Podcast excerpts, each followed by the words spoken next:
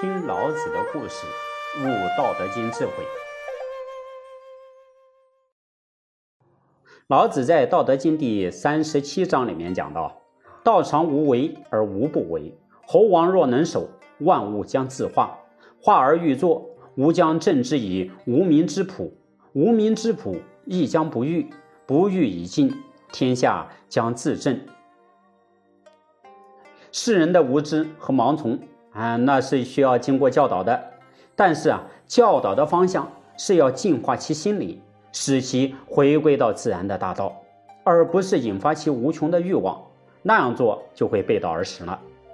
孔子回到鲁国以后啊，没过几年就被迫周游列国，途经魏国、宋国、晋国、郑国、陈国、蔡国等等诸侯国。那其过程真的可以为颠沛流离、时起时落。于是孔子才有了在《论语宪问篇》里面所讲的“道之将行也，命也；道之将废也，命也”这样的感慨。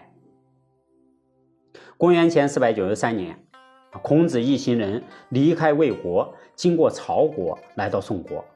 在宋国期间，当时呢，老子也恰好在宋国。于是啊，他又去拜访老子。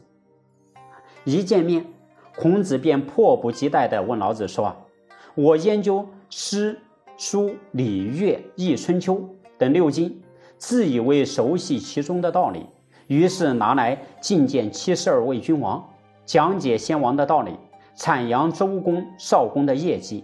可是没有君王接受，推展圣王之道，实在太难了。”是这些人难以说服吗？还是道理难以发挥光大呢？老子说：“幸好你没有遇到治世的君王啊！所谓六经，只是先王成就的足迹，哪里是先王治世的根源呢？足迹乃是鞋子所踩的痕迹，而足迹哪里算是鞋子呢？白鸠鸟。”雌雄相看，定眼凝视而生育。虫子雌的在下方啊响应便会生育。有种名字叫类的动物，类别的类，身怀雌雄两性，所以它自身雌雄同体便可生育。本性不可改换，命运不可变更，时间不可止留，大道不可闭塞。如果得到道，怎么样都可行。如果失去大道，怎么样都不可行。孔子问呢？啊我听说过五帝，不知是什么意思。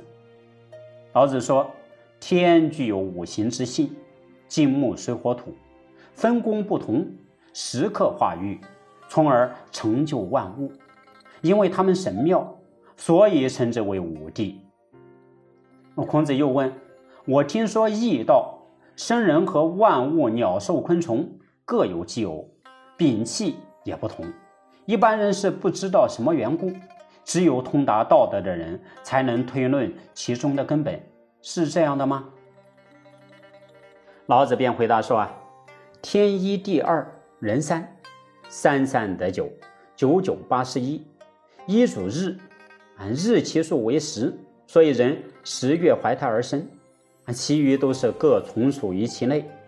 鸟兽生来是阴的，却从属于阳，所以都是卵生动物。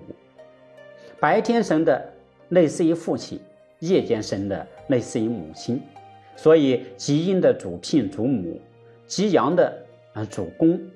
事情就是这样的自然而然。哎，这个呀，在孔子家语直配篇里面有讲述。啊，孔子说。我懂了，乌鸦、喜鹊孵化而生，鱼儿乳沫而生，风类是化身。弟弟出生，哥哥示爱而哭啼。很久了，我没有和造化为友，不和造化为友，怎么去教化人呢？老子说：“可以啊，孔子，你得到了。”这是老子首次对于孔子。啊，思想精髓精华的肯定。孔子晚年在《论语里仁篇》里面曾说啊：“朝闻道，夕死可矣。”说明了悟道的那种非常痛快的感觉，就是这时候死去，也没有遗憾了。哎，彻底得到悟道的孔子，接下来又将如何贯彻和老子合一的通天大道呢？请听下集，解脱名相豁然开朗。